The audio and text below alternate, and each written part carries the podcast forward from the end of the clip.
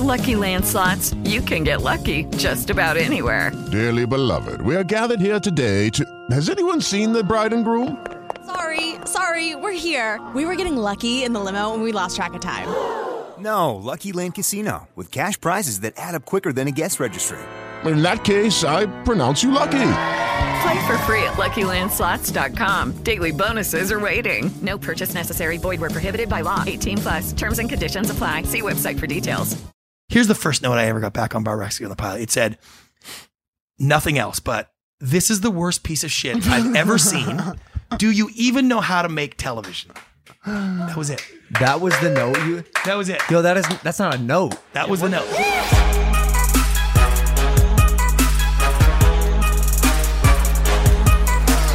Jade Black was started out of frustration of. Wait, what? What are you doing? I'm are you opening- out of your gosh dang I'm opening mind? with the sponsors, dude. You are out of control, sir. That's asking a lot. Should, should I? Should, I'll do it. Yeah. The shades are dub, dude. Go ahead, We're gonna man. open with it. Hey, welcome back to Impaulsive, the number one podcast in the world. Facts now validated mm-hmm. by a streaming award Gets that we one won. award and opens with the sponsor read. Unfucking real, dude. Oh, also, sorry, sponsors, our rates have doubled. Award winning number one podcast in the world. Hit that subscribe button for me, please. We love you. Thanks for you guys for listening to this podcast. Uh, we've had some great episodes in the in the in the past week, and it's coming up on the holidays, so we're really stacking them in. And hopefully, you're bored over the the holiday break, and you can listen to us. Which will probably happen when Yeah. you're chilling with your family back home. It's like, dude, at night you just got nothing to do. You'd be surprised how bored you get over the holidays. especially in the Midwest. Oh my was that how it was for you too? Oh just like nothing God, to yeah. do. Hey, speaking of Christmas, is it, it? It's probably about Christmas bonus time, right? Would you say? It Christmas boners. Bonus, bonus, bonus, bonus, bonus. Wait, is that a thing? Yeah, it's a thing. Like you incentivize your employees, your Right. postman, your you know my maid. I'll, I'll pay back home in Connecticut a little bit of money for cleaning up the place. Yeah, just- it's yeah, always it's a good to little something, trickle you know? down a lot of that really? cash. Yeah, Oh, like say yeah, you made it's- say I don't know 100%. you made pff, four and a half million dollars off a fight or something like that. Right. you know, you'll just be like Hypothetically. blah, blah, Which is blah, blah, rare. Hypothetically, yeah, of course, you'd just be like blah blah blah blah, a little trickle down action. Right. little little holidays. democratic Like little liberal president. trickle Oh, down. it's president. I don't know about all that, but Ah, I, I'm yeah. gonna get a girl I I care about a gift. I told her to send me her wish list. I'm I'm What the fuck I'm are you a- ta- I'm finna drop five racks on this girl, bro. She's she's been so nice to me over the years, like, and I I don't know. I've just been a little like selfish in my relationship with her. About? I, I'll tell you, and you'll you'll know you'll tell me if she deserves it. Oh yeah, yeah, yeah. She does, She's right? actually part of the reason we won the streaming award. I'm not gonna lie. He keeps my man calm as a cucumber. She Okay. deserves it. Yeah, I know what you're thinking though. Like Logan, why do you look so good? It's my sunglasses. Jade Black, that is. Jade Black started out of frustration of being unable to find any high quality, fashionable frames at affordable prices because any good quality polarized pair of sunglasses normally cost over $150 because all major brands are owned by one company. Um, Jade Black uses Italian acetate from the same manufacturer as brands like Gucci, Ray-Ban, YSL, and they uh, the lenses are polarized and they come with anti-reflective coating on the back to help prevent reflections, and they still only cost $49 and even less if you use the promo code impaulsive-10 uh, that'll be $44 and they have a quiz to help you pick the best pair of sunglasses for your face. If you don't know which ones will complement your face the best which is cool because i have a long face. Um, you know, I, with these, I feel like some sort of like good-looking police officer, Reno 911 Dude, type it's vibes, crazy. You look like a sexual cop. That's what I was gonna say. which is which is super cool. Yeah. Way different than sexual predator. Like, let's be honest, dude. Not even close to the same category. They're also doing a giveaway of 15 AirPod Pros. Uh, so if you go to jblack.co and use the code impaulsive-10 to get yourself 10% off your purchase and a chance to win win one of 15 pairs of AirPod Pros. There we go. Nice read. I feel good. Yeah, you're good. You're looking good. It's just everything's good. Yo, it's the only time that a hangover could mm-hmm. last multiple days is when you're hungover and you shoot three shows. So like technically, mm-hmm. I'm hungover off one. Let's just be honest. You guys are three- always, you guys are always hungover. Relax. Uh, I mean, almost every start of the show, Uh, it right. transitions into some amount of a hangover. So at this point, are you hungover or are you just Why, hung? why are we the way that we are? I'm I'm old. I'm old, so I get. I don't even drink out of control. I'm a pretty res- responsible drinker. I'll be, I'm a very responsible drinker, except I'm 34, and my stomach just doesn't. it just can't hang like it used to, bro. My key, my key is uh, water, dude. Like I, I drink so much water. Yeah. So I, I try to do shot. One shot to equals one. one bottle So- of water. so smart. And then we get home, and then we yeah again we ordered two hundred fifty dollars worth of two hundred fifty thousand dollars worth of Carl's Jr. Carl's Jr. We should make that as a YouTube video. Ordering two hundred. That's it. might work. By the way, eating greasy foods along with the water consumption has, I, I think, is responsible for oh, hangover yeah. Oh, prevention. yeah. Oh, yeah. Oh, what? What? For, Yeah, for prevention? Prevention, believe it or not. Because I, I hate to say it. I know you want to hear about lettuce and shit, but fucking. If you eat like a greasy ass, like In and Out cheeseburger, bro, right before you go to bed, I think and you it's- drink yeah. a ton of water. I'm telling you, it doesn't It work. soaks it up. Yeah, it Exactly. soaks Does it not work with kale. I'm telling you. No, Speaking of I agree, I lettuce agree. and vegans, so we won a we did win the Streamy Award. Yes. And Brad, our uh, Brad producer, is that how I'd call your role? Ah, I think that's. Engine, yeah, he's our engineer. Yo, you pissed off our no, producer. No, because Dylan, because I would say you're a showrunner. Oh, thanks, bro. No, no, that's not better. you are. You're a is, show. there he You run the show. That's Yeah, not that's true. better than a producer. I have that on my resume, showrunner. yeah, yeah, yeah. That's what I'm saying. You just you just got excited Listen, about anyways, a our en- engineer Brad, look, he brought us he brought us donuts for winning uh, the Streamy Award, and We got a vegan donut in there? so so check it out. Um, We got- we got ate some vegan of them. donuts? No, we don't have vegan donuts. We got something better for the vegans that Brad also got us, and it's a it's a head of lettuce You got me a head of lettuce, There you bro. Dude, thank you. for the vegans, what the fuck? Sorry, I was sending a text message. bro. What the Bro, imagine imagine me receiving these amazing looking like art artistic donuts, and then that. Brad's like, "Don't worry, I, for- I didn't forget about Take the a bite vegans." out of Take it. Are you some ca- kidding me? Take it, take a, take a Yo, get out of my face, dude. That's a really good head of lettuce, bro. You really That's really good. you took a massive bite. How do you eat this? Look at the size of this fucking thing, dude. It's a big marshmallow, bro. Brad, uh, y- you also said you got us birthday cards. Yeah. But it's none of our birthdays. No, just take a look. Okay, this one's for man, let me this go. one's. I'm assuming this one's Spencer's. Yep, that's gotta be me. it looks like you though. This is Andre.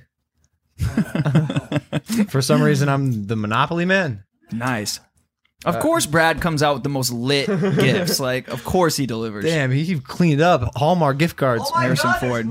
That's so nice. Wow. you, Wait, are there handwritten? you gotta be kidding me. Wow, he wrote he wrote handwritten notes for all of us. I'm gonna read mine because I'm selfish. Can I show the front of mine as you open yours? Mine says, "You're how old?" Oh my god. It's a Monopoly card. It says get out of jail free. Just in case you get out of hand. And Brad wrote for the next time you do something stupid online. Thanks, Shit, Brad. Good shit, Brad. Lo- Brad's a low key savage back there. Mine Just said, super quiet. "This looks like a job for the lasso of truth." Happy birthday, and then happy birthday is crossed out, and it says, "Let's be honest, you're probably someone's dad. En- Enjoy the dilf life." The DILF life. He's definitely a daddy. Facts. Definitely a daddy. Facts. Mine, mine says. I'm a father of twins. Mine, mine says proud of you for ditching the man bun. Oh, you, Thanks, I bro. don't- you Thank know- you. I don't, I don't, I can't say I Brad, agree you with are that, not man. good at shaking Really? hands, but you are very good at that card. You're a good Phenomenal gifter, card Brad. giver.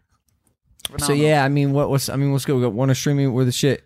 Uh, my question is, what do we do next? Well, like my we've been quest- speaking this into existence for a long time. I think we peaked. I think this is it. Not even that, Damn, but this is where high school? where are we now? Like Fuck. In the garage? you just Uh, went too deep, dude. Let me g- bring it back a, a little bit. Well, the next guest can help with where to go. I, I can please can I answer just last thing? Where are we now as this airs? Like what? What? When is this right now? Like wh- they're seeing us. Where? When are we? I feel like I'm gonna be at Restoration Hardware. Something tells me. When? When? At restoration hardware. Yeah, I'll be I'll be in restora- at Restoration Hardware. I think I'm up in Napa Valley at this point. Really? Yeah. I guess it doesn't matter. I was thinking we might have been home or something like that, but I'm off by a few days. What else is fucking new? It Just is fuck me, all right? an exciting time for sports, but none more exciting than the NFL sophomore sensation Lamar Jackson, who's redefining what it means to be a dual threat QB. Odds on Jackson to win the MVP race were at 50 to 1 to begin the season and have- plummeted since, making my bookie's prop selection more attractive than ever. The next week we have we have one of the most uh, anticipated stack UFC. This is out of date. Are this you is out of kidding look. me? My bookie. If you're gonna give me reads, I'll read them, but they gotta be up to date. What? All right. Well, I'm assuming. The, look, the point is this: my bookie is still the best place to bet this sports season, and if you're uh, one of a kind, who likes to bet uh, a little to win a lot. Try a parlay. For instance, if you like a couple of the big favorites this week, parlays are perfect because they let you bet multiple games together for a much bigger payout. They have more lines and better odds for the player than any other sports book around. If you join right now, my bookie will match your deposit halfway, all the way up to a thousand dollars. That means if you depo- deposit two thousand, you get an extra one thousand dollars in free money to play with. All you have to do is use our promo code Logan to activate the offer. Once again, that's promo code Logan to activate the offer. Or by the way, if you're watching this and you're a fan of Hey Big Mike, you could use promo code MALAK, M A J L A K, to activate the same offer. That's tricky. So why That don't silent- you decide? That Silent J is gonna fuck people up. so It, it, We're because gonna his be name, like- it sounds ma- it's Magilak. Hello, it is Ryan, and we could all use an extra bright spot in our day, couldn't we? Just to make up for things like sitting in traffic, doing the dishes, counting your steps, you know, all the mundane stuff. That is why I'm such a big fan of Chumba Casino. Chumba Casino has all your favorite social casino style games that you can play for free anytime, anywhere with daily bonuses. That should brighten your day a little. Actually, a lot. So sign up now at chumbacasino.com. That's chumbacasino.com. Yeah, I was just thinking with all these ad reads, it's the, that Christmas bonus is probably going to be Oh, it's got to be Quite juicy as fuck, substantial, dude. I would Between say. that, the fight back, and That's what and would like to be honest, we talk about rates going up. We just want a streaming war. I'm pretty sure the co-hosts are going to get a co- raise. co-host is double the fee. We went from zero to I actually, zero. I was, I was like, I was like, I don't, I don't pay you guys to be on the show. I got a dare for you, really quick. I dare you to open that text Austin McBroom just sent you and read it word for fucking word. I'm gonna pull up on you tonight after the event. I guess Whoa. that did, didn't pay off. Did you like piss I him off expected. recently? Because that could be bad. No, I don't think. I don't think to fight me. Probably for camaraderie. Oh, you think so? Okay. okay. Guys, here we go. Shout, shout out Austin. Here we go. Our guest today is a Hollywood executive involved in the creation and production of more than 300 TV projects over the span of his career. He's also a business coach and author of the Three Minute Rule, a pitching strategy that will help us, just like his CEO clients, say less to get more. Please welcome Brant Pinvidic. Yes, sir. That's like the best intro I've had in like the last six weeks. Wow. Who's responsible for that? Wow. You're, you're coming with me. That's all there is to it.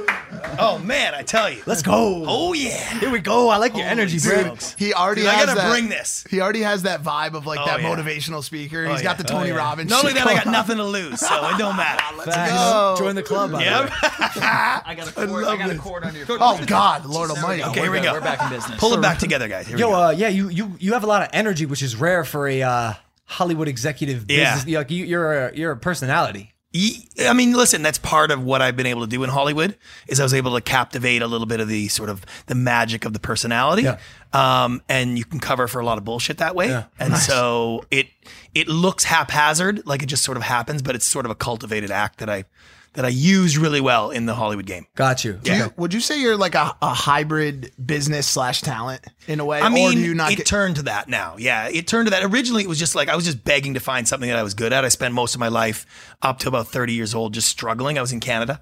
And when I came to the US, things started to work. And like you probably went through the same thing. Like when things are a struggle, it's a struggle. But when things start to work, like when you find success finally, it like it feels so bloody good. Yeah, That it's just it's just what you want and it drives you to do better, right? Mm. And so that was the that was that sort of course of my life. But then at a certain point, it was like, okay, well, I already I did pretty well Business-wise. What's next, right? Yeah, From yeah. in a TV thing, and the TV business just became unpleasant in that sense, and so I just wanted to make a change. So, What are some of the shows you've been a part of? So we could right off the bat ex- explain Yeah. for those who don't know. so I did Bar Rescue was a big show with John Huge, Taffer. huge, huge. Yeah, so that one I sort of created and put in the air. That was really big. And then my company, we did uh, like the season of MasterChef. We put in the air. Biggest Loser was a big one. so I did a bunch of those. what- ones. what was your involvement in, in Biggest Loser? You- Like not a, not a lot really, but I used the Biggest Loser title to put in, so it makes Smart. me seem better, Smart. right?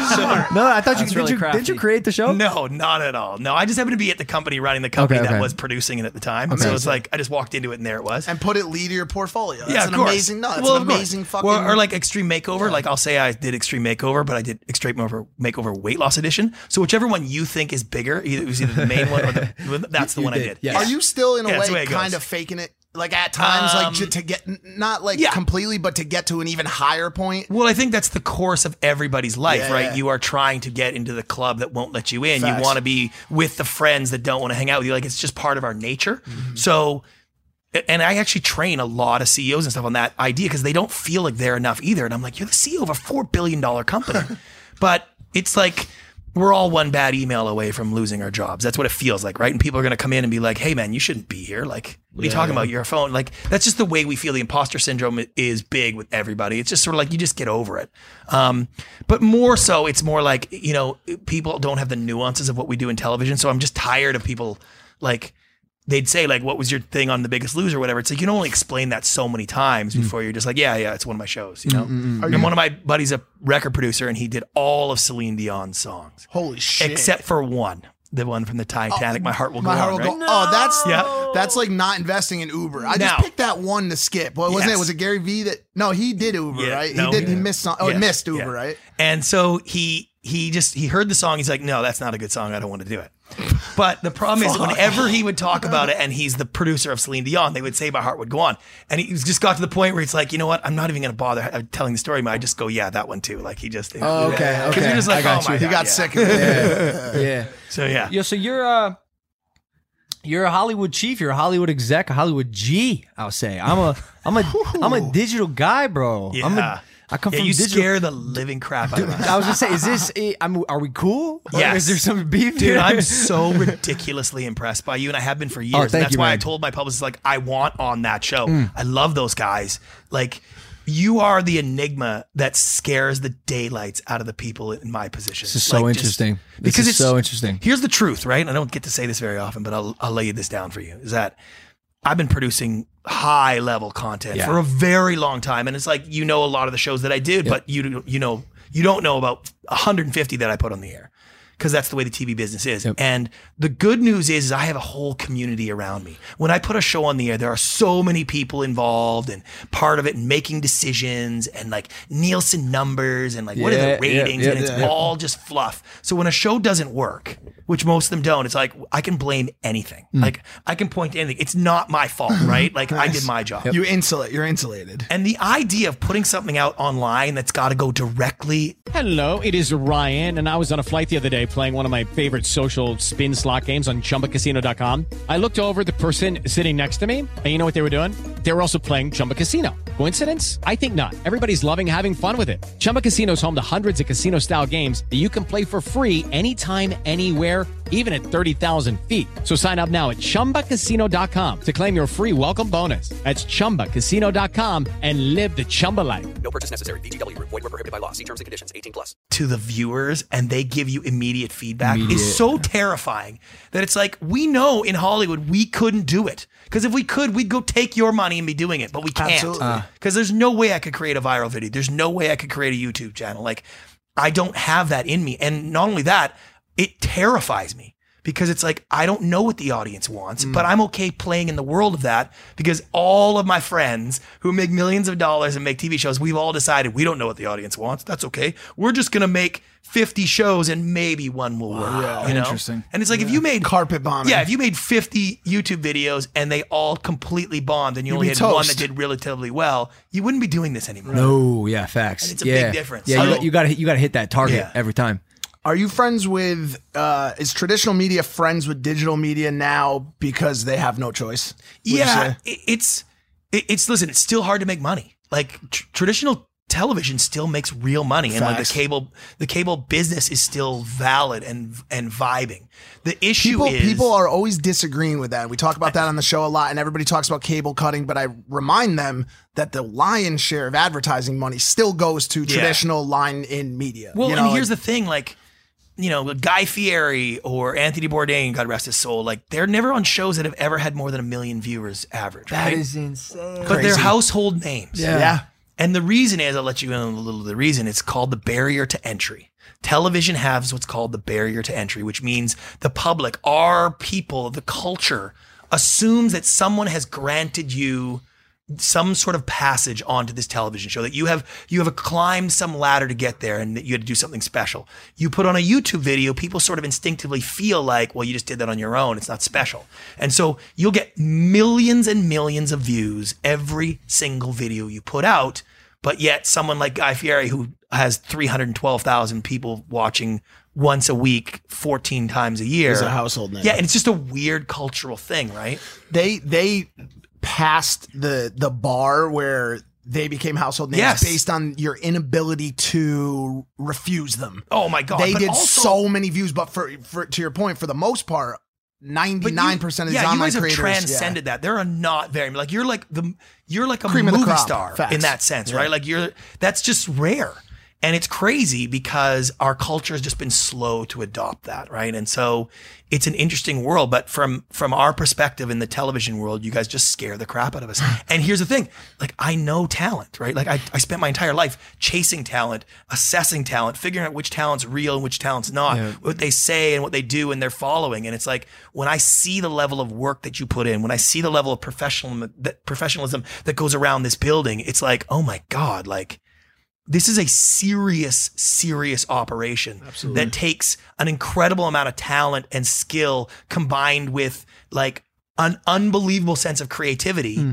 To be able to talk directly to an audience and, And to be able to real time. Like it's real time you guys follow along like do people like it do, do people not like it? And be able to change that and continue to deliver week after week day after day year after year. It's just like yeah i couldn't even come close to doing that. You know what i mean? Like, Yeah, bro, forget that like. when you sat down, one of the first, you, you looked around, you were admiring the set, and you're like, "Yo, this is crazy." I know every bit of work that's Yes. that's gone into this, and Yeah. Uh, because not a lot of people do. No, and that's know? what I mean. Like it's just it's just so innate to the process of building something creative. But for some reason, if it's on a YouTube channel or like with Amanda, you know, when when I interviewed her for my podcast, it was like she's an Instagram model. I get it, but do you know how much goddamn work it goes in to be that So popular? much. And like it's every detail, the attention to detail, people just don't understand. Mm-hmm. It's it's shocking. It's the biggest thing. I, I, I, as someone who literally a day before you came here, just jumped into the actual TV machine. Yeah. I just shot two pilots for MTV God. yesterday, oh god. and seeing, dude, and crazy. Is, is he going to change first off, uh, or No. are we going to lose our friend? He's become. no, a- he's he's going. He's going right back. He's gonna be like, "That's the last time I'm doing that." So ever." We're just waiting for him to come back with with uh, yellow hair, with dyed hair. I, I any think he's color gonna hair. bleach his hair. But but so I sh- so I show up and first of all, your car will be at the house at twelve thirty. You'll be in wardrobe for thirty minutes, hair and makeup. You'll you'll walk on the set. You'll do your thing and you walk off the set and you get back into a car. Yeah. Maybe you're in your green room eating snacks. Yeah. They're touching you up and stuff. All of the other work that goes into the project is on the network yeah. is on the people that work on the show. When we make our con- that's incredibly distracting and just quite rude to the guests, To be honest with you, put it down right now. I'll slap you. Can I just say it's I'm excellent? just it's excellent head of lettuce. But I, but I'm let me finish this. Let me finish this. All right, fuck it. Pass it over. Let me give me give me a fucking bite. But but but to your but but before I bite this, to your point, I mean there's so, there's so much work that people don't see that goes into every piece of his content. That Right. by the way, he is. Or even mine, the night shift i that we are integral in the Yeah. editing process, the the ca- the concepting, the writing, all of that's us on TV. I show up, blow up, walk out. That's Yeah, it. and there's part of that that you don't realize, which is working against you guys a little bit, is that there's an ecosystem, right? Or an ecosystem, you say in the United States. The ecosystem of television employs hundreds of thousands of people, right? From Madison Avenue right down to the, the grips. And all those people are invested in the process of television being successful and driving revenue. And the revenue comes from basically uh, spots and dots, we call it, where it's like, I'm going to sell ad revenue for a 30 second commercial that no one's going to see, that people can DVR through, that no one cares about, right? Whereas, like, effectively, Logan, when you do well and you're, you know, like, you make the money, right? When your YouTube channel blows up, it comes to you. There's For the only- most part. but you know what I mean? Like there's of there's eight people or fifteen people or like there's just not the same sort of surrounding of, of the planets to like bolster that up. Whereas TV is a whole bunch of people being like, "Hold on to the rails, we're going down. Let's keep it up, boys." Yeah, yeah. And like they do not want Madison Avenue ad guys giving you guys more money because it's like, well, what if they figure out that these people actually pay attention to his reads? Like they might actually go buy those damn sunglasses. Whereas if you do that ad on an episode on We TV, there's not a single soul that watches that ad, and we it's know funny, that. It's funny you say that because coming from the the brand side, and this should actually make you feel a little bit more comfortable when you go home tonight. The the television continues and television commercials continue to move the needle in a very very major way for brands. Yeah. we had spent uh, the brand I worked on last was this a company called Lovesac, and uh, you know we we went from a thirty five million dollar brand to a two hundred fifty million dollar annual brand, and the the we did digital media, we worked with social influencers, everybody, and the thing that truly, truly, truly moved the needle was television advertising. Once we got into the homes of people watching linear television, we started to see a massive uptick in business, a, a trajectory that was was vertical. Yeah. And so, I mean, it- it's, you're right. Cause, but maybe subconscious, like I don't know exactly what it is, or we had a really good commercial, which it, it, It scored really well on the on the net promoter score was off the charts. Yeah. But it's give and take. I mean, there are a lot of brands that are still making all their money off television advertising. Well, listen, it's it's a it's just focused in that world, right? And people are slower to adopt things than we all think. Like we were having this conversation about television sort of dying off five years ago. We were talking about it ten years ago. Yep. It's like we're not that close to it. It's still a ways out. You know? Do you think cable and and TV dies at some point, or or Um, and, listen, I think what really happens is at some point the cable and TV guy goes, "Okay, thanks for making all these other digital things. You've tested them out. You've made your mistakes. You've ruined it. You've done this.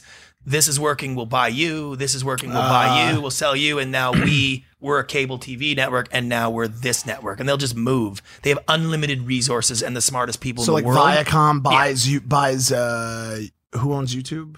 Apple does. Apple owns YouTube. Or- right? Google, Google, Google. Sorry, Yeah. sorry, sorry. Right. Oh, Google, Apple. So, so Viacom Yeah. comes in and buys Yes. it from Google, assuming that or the Google other way around. Yeah, You know what I mean? It just like yeah, yeah. it, it it's just gonna move. Like those guys, those guys swing huge dicks, and they'll Facts. just no, like they'll just big figure ol' it out. schlongs. They're Like not they're not worried. You know what I mean? They just they're they are win by acquisition and and bulldozer. There's just so they'll win. Speaking of which, did you see the uh did you see that new IPO that's about to launch in Saudi? I think it's in Saudi. It's going to be twice the size of the Apple valuation.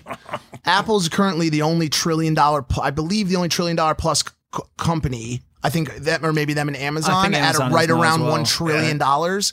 There's an IPO that's about to happen in the Middle East. I can't remember where it was. I think it's Saudi Aramco. It's a 1.9 trillion dollar initial public Want offer. to know something crazy? I actually worked for Saudi Aramco in college. That's a lie. I'm dead serious. Are you fucking kidding I'm me? dead If you had stayed you with them, you would be. that? You, Uh, no, I did video work for them. you should have got options. You're You Spencer Taylor. You work for Saudi Aramco? I did. The bro. world has its first two trillion dollar company. Oh my god! yeah. Yeah, they came. By the in- way, I read. The, I like to read. It's a the Saudi news every Arabian morning. oil company. Oh my! This is crazy. I did like video, like boring corporate videos for like their internal team. Really? Yeah. Well, let's see how their IPO goes because my company's worth a two trillion two by my valuation. Nice. We'll just see how that works. Nice. How did, how did you, how did you get started in Hollywood? Because you moved from Canada. Yeah, And, and, and what about you makes you stand out? I mean, you know, uh, here's the thing. I, I I used to run failed businesses. Basically, I'd come up with a big idea. I'd go like try to figure it out. And in Canada, it's not really an entrepreneurial vibe like it is here. So Fixer uppers. Yeah, and I was just I was so like always my back up against the wall. And there was times when I would go into a meeting to try to raise money from somebody, and if I didn't get a check from them in that meeting, I wouldn't be able to eat. Right. Yep. And so it teaches you not how to sell. Right? Like that's not what I learned. I didn't learn how to sell stuff. I learned how to get what I wanted without somebody feeling that I was desperate. I learned how to get what I want and made them feel like I didn't need it that badly. Mm. Hmm. Because if if I needed 5 grand from you really badly, it's very unlikely you want to give it to me. The second you feel that from someone that they'll say anything to get what they want, you go like, okay, I don't want to be around this guy. And so I learned a really good technique of like making people feel that I wasn't desperate. And so when I brought that down to sort of the Hollywood pitch vibe, it was a real contrast to the hey, mm-hmm. hey, let's do lunch. Let's, you know what I mean? And I was just like, listen, here's the way the show works. Here's why you should like it. Here's why it's good for CBS, and here's how Providing value. Providing value. Yeah, and it just made it it it impacted people, and it, and it I grew this reputation of being the best pitcher in Hollywood. And I was like, I'm not working very hard. Like I'm not doing very much. And I remember specifically, I was in CBS lobby, and I was about to go into the pitch room, and out walked Simon Cowell. And I was like, oh my God, I got to go into the room after Simon Cowell. This sucks. so he and I are yapping, and he looks over my shoulder, and I turn around, and there's Mark Burnett walks in. and he's shit. And he's coming in after me. So I'm wedged into these two bohemian uh, monsters. The second like, one bigger for sure. And I'm like, what the hell am I gonna say in this room Hmm. to impress these people? Like, how am I gonna come across as like fancy, awesome, amazing producer that should be there and like on that level? And I just got this wave of panic, realizing like I can't. Like nothing I do is gonna impress them. So I so I gotta get in the, and out of this room as fast as possible. So I just sat down. Everybody said hi. I was oh, great. So here's the way the show works, and here's why we think it's great for CBS, and here's how we're going to produce it, and here's how you can get it, and here's the IP, and that was it. And I was out of that room in like nine minutes. Wow. They Holy bought the show, and I was like, my agent was like, that was amazing. And I was like, Wow. okay. And so I just started sort of doing that system. So it kind of happened on accident. You It just like stumbled on it. Yeah, and I started to develop that ability to get in. And then what happens is, is that the network buyers would be like, "Oh, Brant's on my schedule to do a pitch day. Oh, yeah, okay, good, because at least I'll know it'll be good, right?" and fast. We talked Yeah. about this earlier. Yeah. this brevity, and I, t- I told you I had a, a phone call this morning with the ex CEO of Apple for this app that I just launched, this dating app. Uh, called Skip It. If you're in God Southern damn it, I California, knew he was gonna- I- no, I no, was- you can you can cut it. I don't care. no, but no, but but, no, but keep it but- at one Hey, we support my want- my yeah, guy. let's- with, yeah. with with all the core investors in the business, one of them being John Sculley, and and the, the kids are 19, 20 years old that launched the thing. And the fir- the thing I keep telling them is these guys don't care about all the intricate fucking details of the app. Yeah. Give them the top line info that they need to make decisions, and then let them go back to golfing, fishing, whatever the fuck they're doing, because they're right. hundred thousand dollar you know uh, infusion into our business. They don't care about these are bi- as you know the people you pitch are Yeah. behemoth monsters. Yeah. So and they get to the point. yeah, that's yeah, really all facts, that counts. So. That, that really helped my process through. And then I did like I worked really hard at relationships in Hollywood. Like I had a spreadsheet of every single person I ever met, where they worked, when their contract was, when they were coming out of their contract, when was the last time I talked Wow. to them. And I kept that up every time. And so I would know if your contract was coming up in three months, I would make sure I put a call into you, being like, "Hey, what are you doing? Is your contract coming up?" And they'd be like, "Yeah." It's like, "Great," because I'm hearing good things about you in the, Nice. in the community. You know, you need some help or anything comes on, let me know. I'll, I'll connect you. And that what that did is like put me at their peer Top group, right? And then it's like because I'm talking about the jobs that you might be interested in, just sort of. And I kept that, but like. It's like anything. Like, did you just like waltz into YouTube stuff, or did you like you studied every video that went on? What worked? What didn't? What time? When do I put it out there? How many people do I put in this? How do, like those things are the only way you can be successful, right? And then when it's all cut together and it's all up there, and now you're in the news making all this money, and people are like, "Oh my god, is, I should be a YouTube star," and it's like, "What the hell are you talking about?" Yeah. You know, and I had this time when I was surfing out with one of the partners in the company, and and a guy surfed out, and it was a doctor, and he goes, "Oh, hey, this is Doctor Bob." I was like, "Oh, Doctor Bob, yeah, I heard about you. Okay, good. Yeah, this is Brant, runs the company. Oh, Brant, um, hey man, I, I I was thinking I want to come see you. I got these ideas for these reality shows I want to talk to you about."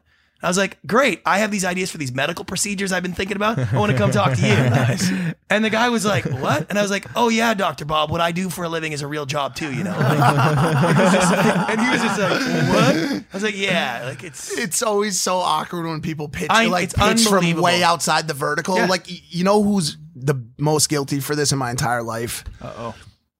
Mom, if you're watching this right now. oh no. Mom, if you're watching this right now, please. Oh my god, and and, awesome. and Pam, Pam, you do this with Pam sometimes too, right? No, my parents have never ever Oh, you oh you said video idea. you said that you said that Ever. right. But mom, we work really hard. We do a lot of Yeah. in-depth studies on this stuff. I think we know what we're doing. Yeah. Uh, but I appreciate We- you and I love you very much. But then again, we on- might we might not. Like uh Robin, you can text me your ideas. That is a good point. I'm point. not sure I know he's, any he's of this much shit. Mm-hmm. more open to fe- and I and I'm starting to got, get into his system a little bit. He will actually take uh at least like feedback Yeah. from anyone and he he he's able to keep a filter up but he will Yeah. technically get pitched by anyone Yeah. he'll take a pitch on a new content idea from the guy that parks his car and have you done a lot of those ones from random people?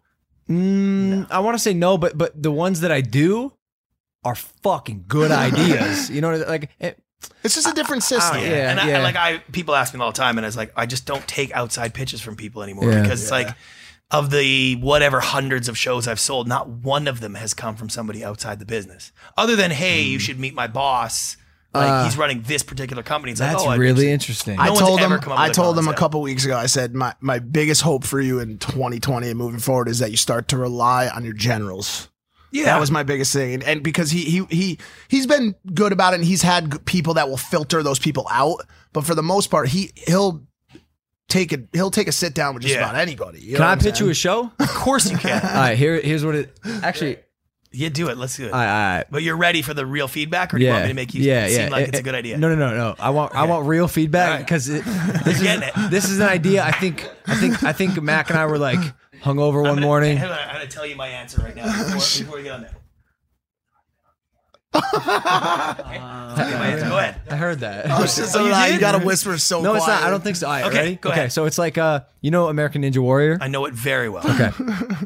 so it's like four doors in the middle of an arena. Okay. And uh, they all lead to a boxing ring in the middle. Okay. But Four- to four get there sides. is an obstacle course, Right. In the American Ninja Warrior esque style. Okay. so you say go, and the contestants do the obstacle course, and the first Two two that get into the ring get beat to the fight. shit out of each other, and the winner is like the ultimate gladiator or some shit. And we'll call it the ultimate gladiator. He's like, this reminds me of a show called Red Ring from 1986. It No, was- you know what? It's actually not a bad idea at all, to be honest. Let's go. and it's it's kind of because here's here's the element that that makes sense on that, right? Is because now you got to decide how fast and how much effort you want to put into the obstacle course to get there, because that's how tired you'll be when you get to the ring, right? So it's like if you made the obstacle course a little bit more like uh, you know the way stage two used to be on America's Ninja Warrior, we have to lift the things up. So it's like there's some energy expended as opposed to just like jumping around a little bit. That's- so that's that by the time like you that. got the end, Yeah. you're sort of you're sort of like worn out. Now you could get really fast, but that takes a lot of energy out of you. Wow. So there is something to the idea of whoever gets them to the ring first wins. That's actually the core of a very good idea. Now here's the deal. Here's what's great is I don't do TV on a day to day anymore, so I don't have to deal with this. So here's what I'm going to do for you. I don't want to do it. I've this seen is better. this. I've seen This this, a better. million times. I'm going to connect you with my bait- bait assistant. They'll get Yeah, back yeah, to you. No. You guys are so mean to him. No, here's what I'm going to do. I'm going to connect you with Arthur Smith. Oh. Arthur Smith is one of the greatest producers that's ever been in the business, and he is the creator and producer of American Ninja Warrior. Oh, there we go. That's a cool and connect. you guys together with you as an EP, that is a real show that he would take very, very seriously. I, I just And wonder I'm if not I really want to do it versus just brainstorming dumb Well, ideas listen, with my friends. By the way, uh, brainstorming it and just talking it out is great. know? Because, by the way, from the time we mention this to the time you get that on the air is two years. From the time Oh, when yeah. it looks like Oh, what we just talked about to the time it gets on the air, those shows are unrecognizable. And you made more money in the last 15 minutes than you would on that show. yeah, I know. I know. I'm, I'm curious. so hard. What's the like shittiest idea you've ever had? American or had come Idol across? For bands, people pitched me all the time, every single day. That was one that I got all the time. Why- why- why is it a bad bands. Idea? seem horrible. Because it just like it's not the same. You can't. It's a long story I could go into, but it's like the American Idol way it really works is it's one person, one character. celebrity. You- yeah, and you creates create that, and you yeah. get attached to them. A band is like people don't have the same attachment to it. You can get attached to a lead singer, but the band doesn't have the same Fucking thing. drummer. And plus, it wasn't even that that's a bad idea. It's that, well, I'm sorry. Do you run a record label? No. Uh, are you the owner of a you know fancy uh, like com or a performance club where bands play all the time, or like? Why are you pitching me American Idol Red? Like, what do you have that's Mm, valuable? Or people pitch me some sort of NFL thing. Happened a few mo- uh, months ago. A guy wanted to do, do the NFL Combine, but for like regular people, and like you do the quarterback thing. I was like, great. Do you play in the NFL? No. Do you own a team? No. Uh, is your best friend a quarterback? No. Like, well, what the hell is your connection to the NFL? None. Oh, I get it. So you have a good idea. You think you have a good idea. You want me to use all my connections, go do all the work, then go sell it, take all the risk, put up the insurance, Yo, and that's- then send you a check. Is that were you always like that? I'm actually I'm actually fairly surprised. Um, like, it, do people have to have a, a credential Yeah, I have that or, an- question or, too. or a network to? It's be, not even like, a worthy? credential as much as it, it has to be value. Like an idea is not really worth much, right? Yeah, like Do you think ideas are worthless? Judy was boring. Hello. Then Judy discovered ChumbaCasino.com. It's my little escape. Now Judy's the life of the party. Oh, baby, Mama's bringing home the bacon. Whoa, take it easy, Judy. The Chumba life is for everybody. So go to ChumbaCasino.com and play over 100 casino-style games. Join today and play for free for your chance to redeem some serious prizes. ChumbaCasino.com. No purchase necessary. Void where prohibited by law. 18 plus terms and conditions apply. See website for details. almost worthless, in, especially That in is- reality. that's that's that's crazy. Yeah. I've, I've heard this before. I'm not. Uh, I, I wrestle with this one. I don't know if I agree. Because execution is almost I know, impossible. I know. 100%. An idea is a little bit closer to value for you, right? If I give you a great idea for a skit, you know what I mean? You take my book, Three Minute Rule. You see how I bought that Nice, in there? nice, Yeah, I nice, want, I want to talk about yeah, that too. but you, you take my book and you uh, equate it to some sort of sex thing with your girlfriend, and you can't get past three minutes, and I snide into the covers while you're in there, and I read you chapters, and you get past three minutes, right? Ah, ah, it's a good idea it's a for sex skit. book. Yeah. It's, it's not, but you, that's the skit, right? Yes. I feel like ideas are super valuable. It, it might not be of value to the person who has the idea. It's it's of value to the person who takes action on the idea. no, because here's the thing: you could make that skit tomorrow, right? And you could, you're the one who controls the distribution, so you could get it on the air. So the difference between my idea and the execution is short. So it actually has some value. If you liked it, it's got some value.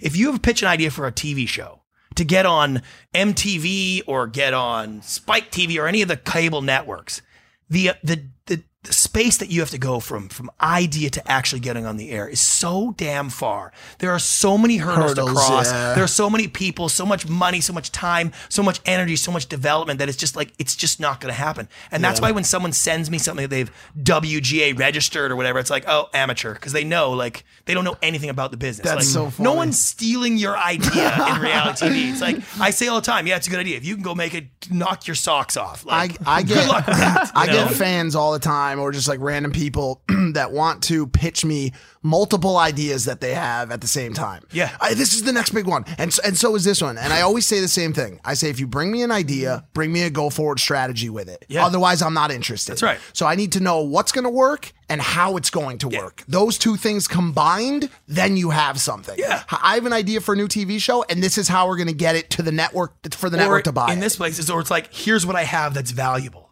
right? Like Yeah. I wrote something, I or I run a podcast, I have a blog, like I I'm connected to the restaurant that we're gonna go film at, or like I'm in the military, like something that says you're gonna contribute, and that only you can bring that. The Mm. idea to do uh, Mr. Mom with dads at home is like, yeah, that's not an idea. That's a concept that someone has to pour their heart and soul and 20 years of experience Mhm. and get 57 people to sign off on. Like, that's not really going to involve you. I'm I'm wrestling with this as my- with Logan a little bit, which is which is rare. I we, just- we we we a lot of times kind of bash on things, but it, it seems weird that a that an idea because like a good idea. To be honest with you, the most capitalizable thing or monetizable thing is a good idea from a dumb person. Like if you could find a really good idea from someone who can enact it, but you can, that's actually a big come up if you think But it's, about that's it. what I was getting at. You know what I I'm think saying? If you It's- can, it's- yeah, if I you know can put it to saying. work. Yeah, because the dumb the dumb person has no value in that idea. or ability to Execute. But here's the thing: if Logan takes your idea and does something with it, the guy's in years and years is the number one podcast in Yeah. the world. Let's go. because they've won the streaming. Uh, factually speaking, of course. Like that's the value is already there. You've already you already have done ninety eight percent of the work. So sure, my idea might be worth two percent.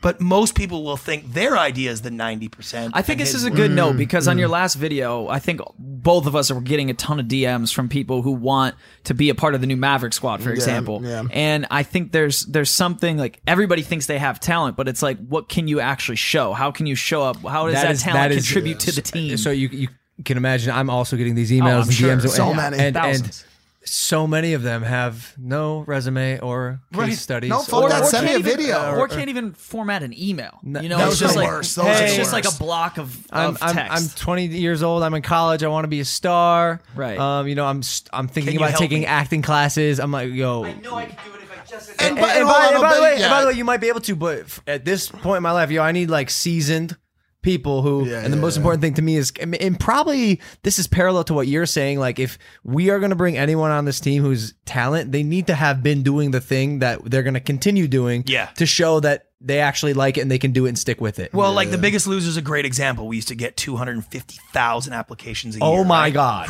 And every time when someone would say, "I- if I could just get on the ranch, I know I'd be able to lose the weight, right? Because they're thinking like, oh, I'll put it in when I get there. And we're like, nope. Gone. Because if you feel that you need to get to the ranch and lose the weight, you probably won't lose the weight. So you took people that were already on a journey. No, that, there's like I'm doing this no matter what. I am making this decision. dope. It's gonna happen. Like Yeah. whether or not I get picked for the show, I'm gonna lose weight. Those people lose the weight. Now also ah. like, you know, the producers of the show at the point when the day to day guys could literally look at someone's bio and they would know if they were gonna lose the weight instantly. They just got like that they just good. knew What? right away. Yeah. Oh yeah. It was like it's a formula, it's a science, and that was because there was certain telltale emotional signs that you could see. Like that person will get skinny. That person will never be skinny ever. Wow.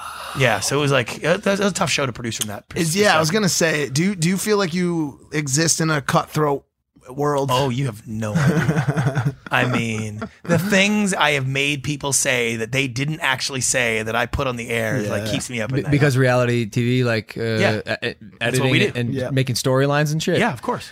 I, wa- I wanted, I wanted to ask you about reality TV. It's the only thing we do. There is no version of like we just let you do it. We like we take whatever we need you to say and we will chop it up so you say it that way. And you End signed the line that said it was okay. Of course it's okay. That Now- is terrifying. Now, most of the times I can get you to say it for real because I know how to ask questions. Or what's even better is I have the producers that are 10 times better at than I am. And those producers come from like old school talk show days oh where they're on God. Sally Jessy We need you to hit this And they talking can point. make Yeah, you yeah. do things you never thought you wanted to do. Yeah, yeah. And I can get you to say anything if I ask the you know, question. you know what's crazy?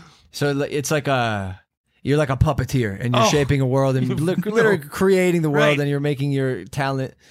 Yes, and what's great is say I do and do- that. say and do I whatever that you want. there, and then it's like, oh, I didn't quite get him to say it the way I wanted. That's okay. In post, we'll just Facts. And, Yeah. and then I just move this word from here and move this. And Yep. there are times when we're on set and I'll get it in your ear saying, uh, "We need the word um, scandal." And so it's just like you'll just go through, be like, "What's that word?" I just would have, oh, and you just get you to say the word "wild." Shut the fuck up. Put it in. We'll do it where our oh field Oh producers God. are watching yesterday's episode or yesterday's the stuff we shot yesterday.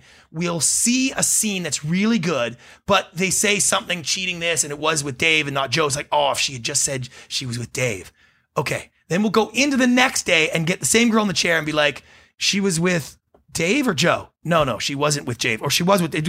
Until she says, no, she was. You think she was with Dave? Oh, could you just say that? Yeah, you think she was with Dave. Bing. Oh and she has no idea that it's coming from that context. And she to the never last- said yeah. that ever. And then it just goes. It, and then when you edit it saying she was with Dave, and, I- it's like oh she may never have met Dave or known Dave. It doesn't matter. You know why this is fascinating to me? I think about this all the time. Yeah. Okay, so there's definitely like an evil mastermind that's making all these things happen. And Yes. should someone look bad, it's not really anyone in no one ever particular's gets fault. There is no bad. When we as YouTubers and creators do that to the Oh, people around man. us, you're exposed. Well, and they call you're you a out right away, sociopath, which is crazy. Your ex-employees make uh, why I left Team Maverick the biggest the biggest thing that I witnessed when I jumped into this social space was one of the most important things to the TV process, which is people watching re- review teams. Yeah. Review. I mean, I, I can tell you right now that outside of this camp, ninety nine point nine percent of the YouTube community makes a video, cuts a video, puts the video out. There is absolutely zero percent review. How would this affect this sensitive group? How would this affect this protected group? The first thing I did when I joined this camp was enact a review team. And when and- did and you do that? Just after Tokyo. Now, by the way, I A was little one bit of the late. first ones on on my podcast, which nobody's ever heard of, of course. That's But- great. But which is good. But I was on your team the second that happened. Yeah, yeah. And I just I said that exact thing. It's like, what are you talking about? Like. The guy's out there making videos every goddamn day. Like he's, this is never crossing anybody's mind, and this in the real world is a zero on the scale. It was just like it was so overblown, and like, and I said like it, it's not a big deal. It's it feels like a big deal at the moment because that's the way the moment feels, and I, everybody I've been there, everybody's been there, mm-hmm. but it's just like it was a non-issue. It was a non-issue. the the polarizing sentiment for that video fascinates me. Yeah. I I, I I think it says I think it says more about and we tread carefully when Yeah, we talk and, about and you said- should, you might as well, right right. but I think it says more uh, you're able to get a good idea of the person based on their sentiment about that event. true. Do you know what I'm saying? true. Like it's just Yeah. it's just it's, who told me they'll they'll use that as a gauge to to was that you? Someone told me that they'll use the person's feelings to, about it as- about Tokyo as a gauge of like what kind of person they are. it probably wasn't me, but I hmm. comp- I completely I, yeah, I- get that. It tells you a lot. It, it- even take away that event, uh, put anything about somebody else's life. Like if I see somebody complaining about somebody else's life, that tells me a lot about where that person's at. Absolutely, You know? Yeah, it's easy to see. Yeah, so What it's is, dirty. what is the three minute rule? So the three minute rule is a book I wrote called that it basically says everything about your business product or service has to be conveyed clearly, concisely, and accurately in three minutes or less. In those first three minutes, you have to capture and maintain your audience's attention. You got to illustrate value and you got to create engagement. And if you don't do that, you're losing your audience. The world is hypersensitive right now, and no one no one's going to let you sell them anything. And they just want information. We have a attention span now that is shorter than a goldfish, at 8.2 seconds. And it's not because we're dumbed down or that we're like mindless zombies.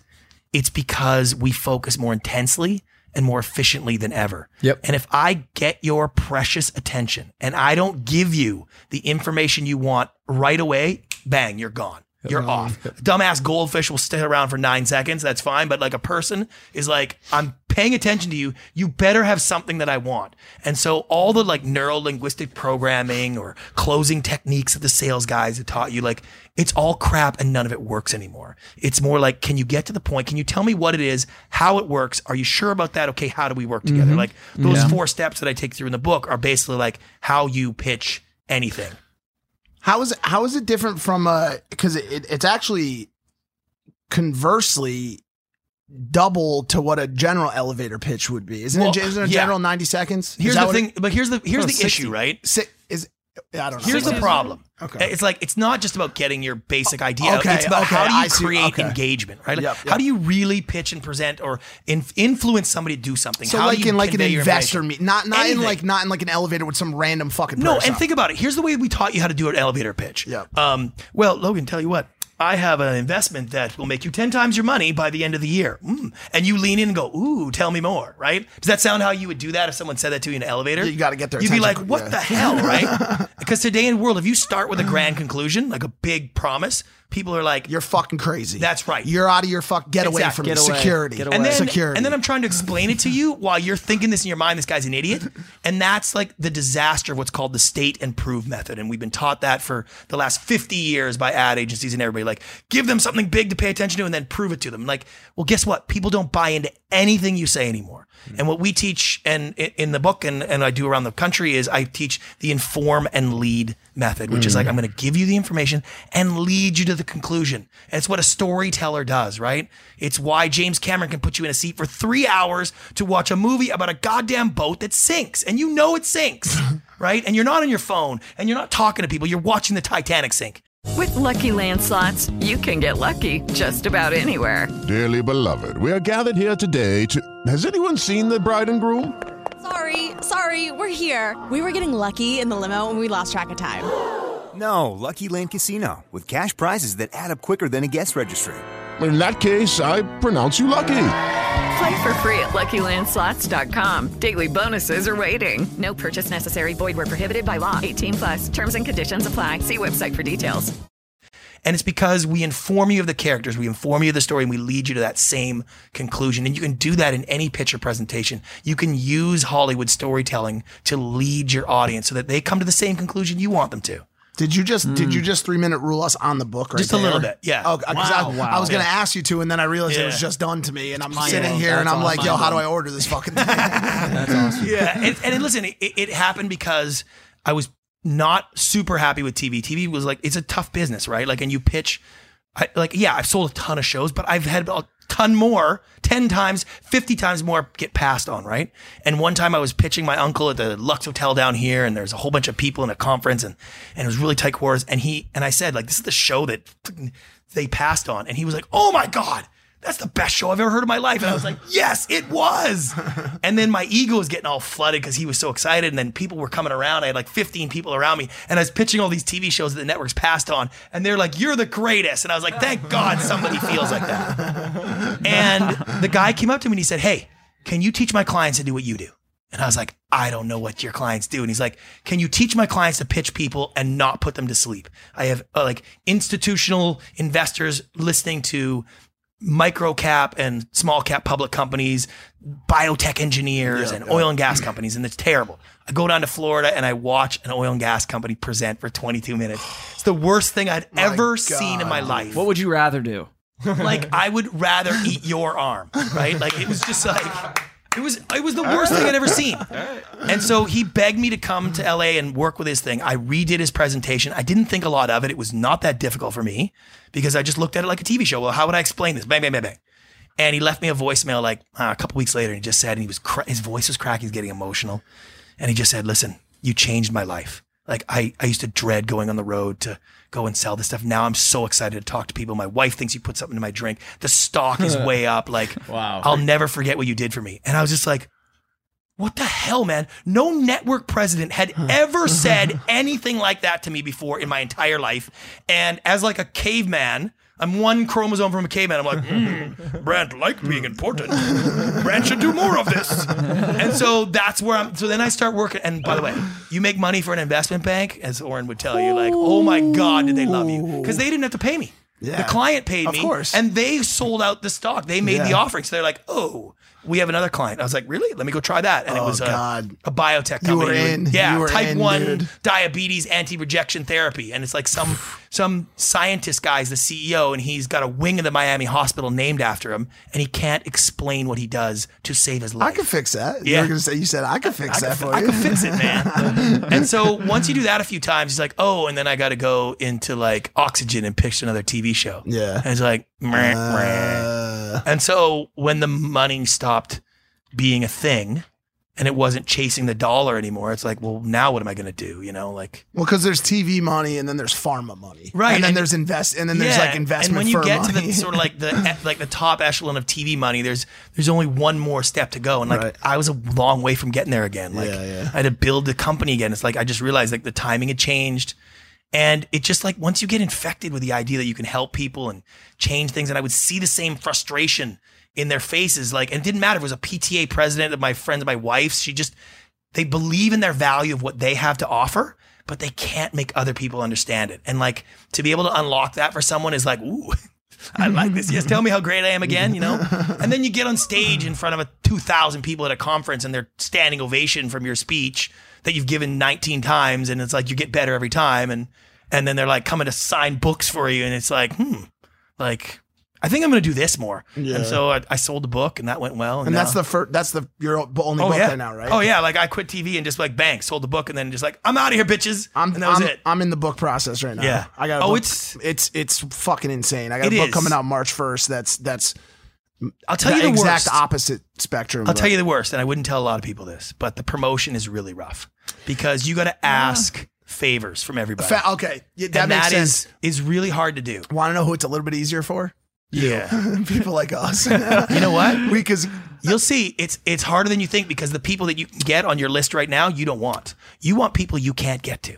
And that's what happened to ah. me. And it's just like you're gonna find people that you thought you could get to that don't give you the time of day. I got people who did a lot for me that I can't get on their show. And it's just like, oh man. Oh, like, you mean going on shows? Yeah, I was like just talking about. it, I was just talking mean? about like digital promotion, and I have a I have a bit of a cheat on Yeah, it just gonna- because yeah. because my book is about a, a really personal battle. Yeah. and so when you say no to promoting my book, you just said no to me. I get as a human. You know what I'm saying? Like you're basically just saying I don't care about your. But here's what happens: like you want to get on the Today Show, or you want to get on Right. Kelly and Ryan. That's and It's tricky. just like I want to get on the View, Yo, and like Mike on the. I think Today it's gonna happen. I see Oh it. I just God. I had it's, a it's because of the topic though. It's the topic is the opiate epidemic. Yeah. and so it's Yeah, like it's a it's, a By the way, big you, fucking. You might have caught that at the perfect time. Everything works, As- right? As, and like weird as that is to say. And I have a lot of friends in the TV business, and like I worked with Whoopi Goldberg for years and did a lot of stuff. And I was Yeah. like, I can't get on the View because they're only doing political stuff right, Right, now. right, right, right. And so when you ask somebody that, and I have I have a couple other people that like I thought would say yes, and they're just like, no, man, sorry, I can't. And you're just like, oh,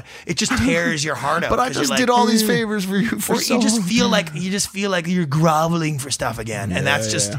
for me. I found that difficult to do. You know. But you did it, now yeah, it's because I'm like, I'm getting on Logan show. I want that. I like that dude. I got to get on that show. And I told my, I told my publicist, I was like, listen, get me on that show. I like that dude. And I would have, like, I would have pulled other strings. I was gonna have Amanda and Batch come all at you Nice. heavy Uh, if I had to. What's your relationship with Batch? So we did. He did my podcast before. Okay. We worked together a lot. Um, his movie stuff because McGee's company and I are really close. And. He's been to my house a couple times. We have lots of fun. We're cool. We're cool. He's my cool guy. um, and same with Amanda. They came out too. So I, I've been around that and I looked to cast him and stuff too. But now you know he's a pretty big movie star coming up. So, God Yeah, damn. for sure. Yo, that's, a, God damn. that's a man with talent. that dude is blowing Oh up right on the edge. Um, I was gonna say, what is your what? You do you do like ten things. Yeah. Too many. Uh, like, are, are you an author? Are you still involved in TV at all? Are you uh like a business coach? Yeah. So the th- I do TV a little bit. Okay. Because I don't run a company anymore. I don't do it as a full time business. If I have a great idea or you have a great idea and connect you to somebody, like I like that side. Okay. I'll direct a movie once a year kind of thing. 'cause I Really? like- yeah, I like directing. So I'll do that. I had a couple movies do really well that I directed. That was fun in the documentary space. Would I, would I know any? Uh, yeah, that's a loaded question. We watched some. We watched You some gotta docs. say, I'll tell you the title, then you say yes, you heard of it. Okay. It's like it was called "Why I'm Not on Facebook," and it was amazing. Yeah, yeah, One it's of, amazing. one- That was literally one of the great. best docs I've ever seen. yeah, it was good. I love these To be guys. honest. I love these guys. Professional. Tell us what we can't be in showbiz. Come on. then we'll you- say anything you want. That's Just right. put us on the TV. and then I did a follow up called "Why I'm Not on Pokemon Go" that I did as a as a short. Wait, wait, uh, what? yeah. Dive dive in on this Yeah. one. So the why I'm not on Facebook, I hated Facebook, wasn't on social media. I was going to direct a, a documentary. I decided to do it on my hatred of Facebook. And my theory was Facebook is evil and it's all bad. And then as I got into it, I realized like, okay, well, if I hate it so much, the problem is either me or the problem is Facebook. And so I'd go in to prove that it's like, aha, Facebook can cost you your job. But it's like, uh, the number one job recruiting site in the world is Facebook. Damn it. Facebook can cost you your relationship. Oh, my cousin got married because, Because of so much. Facebook, Ugh. And then eventually you realize, like, wait a second, this could be a me thing. And so I did Okay. this thing with Okay. Dr. Drew, and it turns out it was a me thing. Like, We were actually more Wait, concerned with Pokemon yeah, I was Go. gonna say- yeah. Yeah. So then, so then I did. So that was that movie. Did really, really, like really well as a doc. So then I did a follow up because why I'm not on Pokemon Go. I caught my daughter sleep, sneaking out of the house in the middle of the night, Yeah, yeah, freaking out, and she's like going to hatch eggs on Pokemon Go. Gotta- gotta that was do what, it. wait, wait, hold on. She was ha- she was hatching eggs. Yeah. she wasn't trying to catch any Pokemon in particular. no, she had to go walking. You had to hatch walk the to hatch egg. the egg. Yeah. Wow. Yeah, so I was just like, Wow. okay, this is too weird, right? So I did the same format as the Facebook movies. Like, okay, so there's either I don't understand the idea, but people love it. So it may not be that it's dumb. It may be that I'm not thinking about it right. Like maybe I'm the dumbass. So I spent time figuring out Pokemon Go. I did a bunch of funny c- clips and stuff. You guys might not think they're funny, but the regular people thought Yeah. they were funny.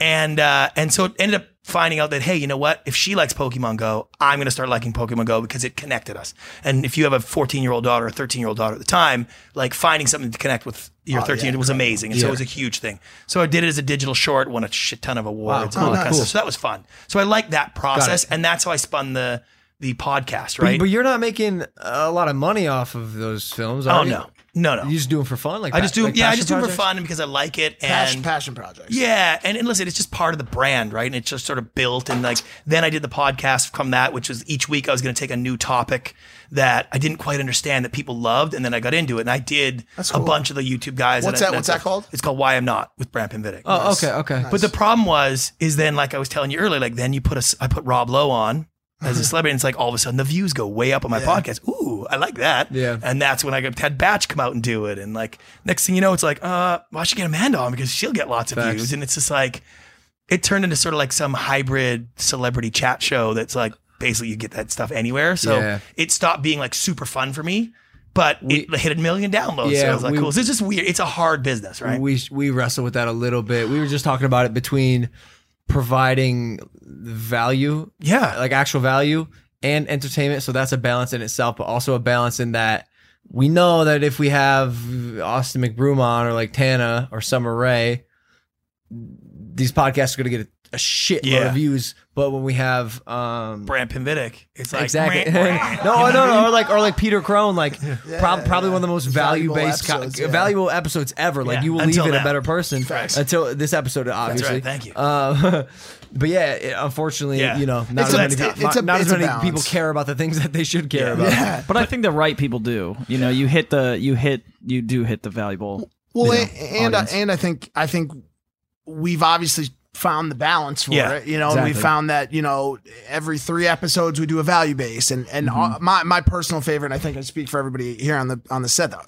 Our favorite episodes are actually the ones with no guest. right? Just we the sit down Do as the thing. boys, Yeah. and we go crazy. and people probably love that. they love them. Well, and I do now. I'm doing this new podcast with this investment bank that hired me to do it, and I'm basically interviewing iconic business leaders. Oh, nice. From all different businesses that have had huge ideas that have revolutionized that their industry. Oh, that's cool. And so it's like, okay, now that I'm interested in doing because I get to go talk to really cool people and talk about really cool stuff. And Have you done? What have you done so far? so, like, probably my favorite was Kathy Ireland.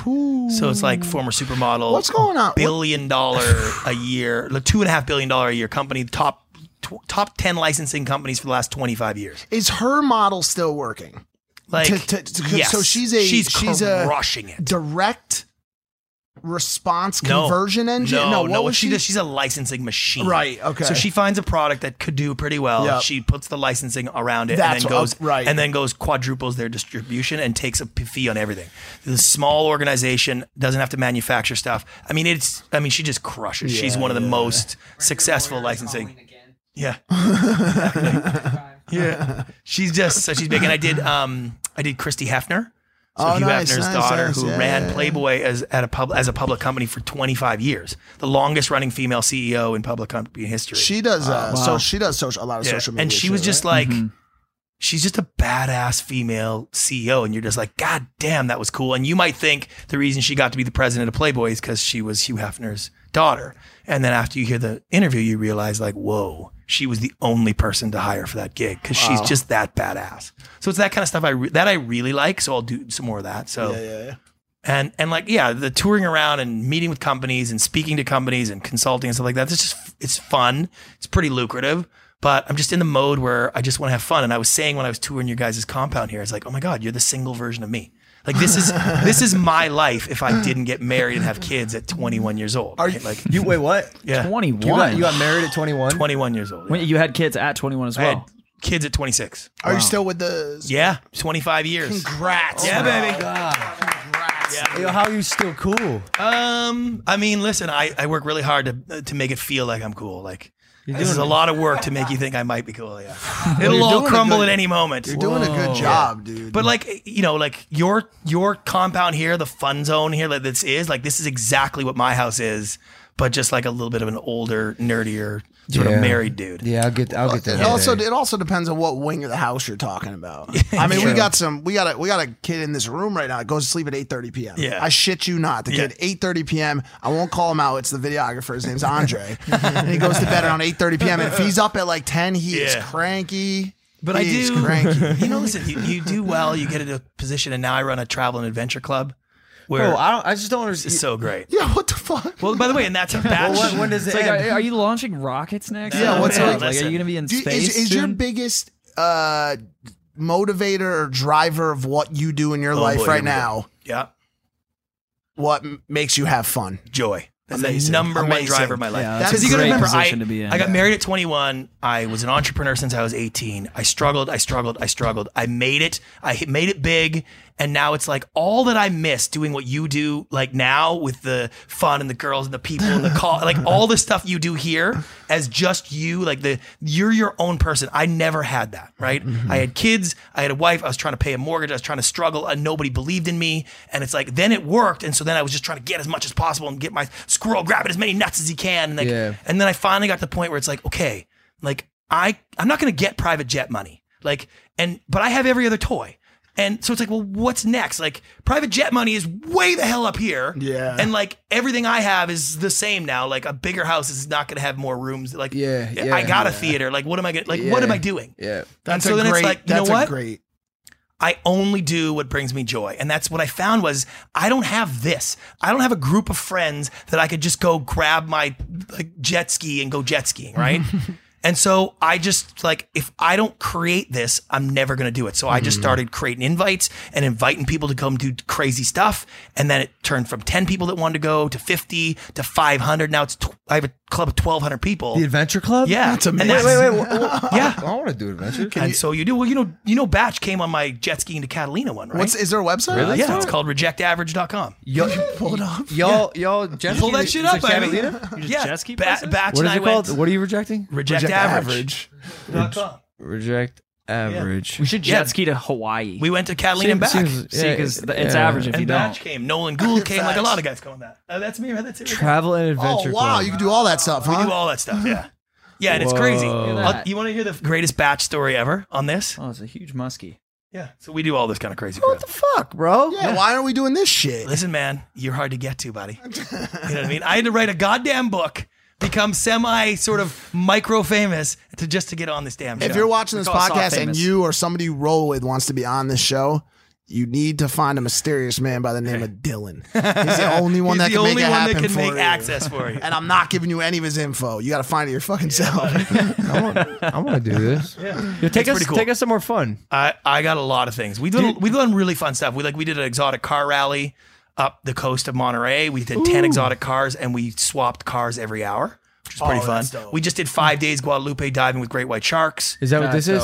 Yeah, that Look was at the that. great white shark thing. Yeah. That's a big old Big-ass shark. great white. that was me filming that right there with my Wow. GoPro. Wait, that's you? That's me filming that. That's yeah. amazing. That's- no, that's. This oh, okay. You were filming. I thought that was actually you. an aquatic Yeah. creature. Yeah. Um, That's a great you- Hey, shark. you drink? Do you party? Are you? uh Dude, I'm kind of out of that mode. Yeah. I mean, it's hard to get up. And like, Holy I owned a bar that's a for huge years. shark. So, like, once you own a bar for years and you see drunken morons, it really like puts it in perspective. When like, did you shut it down? What? Not the bar, but the partying. I mean, I'm probably curious. 10 years ago. Like, when the kids get a little older and they can watch that and they can see you, like, I don't want to bring that Oh, down. Uh, I want my kids to see me Yeah. fucking They're like- hammered. They're like, So- Dad, why are you eating my you want baby that. food? I'll tell you, I'll tell That's you a fucking funny- weird. So King Bach comes on this jet ski adventure, right? It's the first time I met him. And we jet ski all the way to Catalina Island. And part of the thing is you swim through this cave and then you go up on this rock, big rock, and you do a cliff dive, right? And if the tide's high, the cliff tide's probably 15 feet, a little bit scary. When the tide's low, it's like, could be 30 feet, really scary. And it was low that day. So he gets up to the edge of the thing, right? And he's kind of like, oh, oh, oh, I don't know. And he's like, oh, and he's like crawling, like he doesn't want to get to the edge. And I'm like, oh my God, because I'm like guiding everybody over, you know? And, I was like, oh, dude, like, you don't have to do this. Like, it's just fine. Oh, and then like, and I'm thinking to myself, oh God, man. I'm like, Bach is can you even swing? Like, can you swim? Like, I mean, I don't want to be stereotyped, but like, Yeah. you're okay, right? Because you you got to throw your life jacket in first. You can't Oh, dive with life jacket. So I'm like, oh my God, this is going to go so bad. And he's nervous and he walks right up to the edge and he's like, and he flips around, bang, and does a full Oh, backflip off Oh, the thing. shit. Full backflip, That's the 30 so foot on brand backflip. for him. So he was just playing with you, bro. He was To- tugging he the was chain. totally yeah. And it was What a hilarious. badass, And bro. then Bach is a badass, you would have loved this.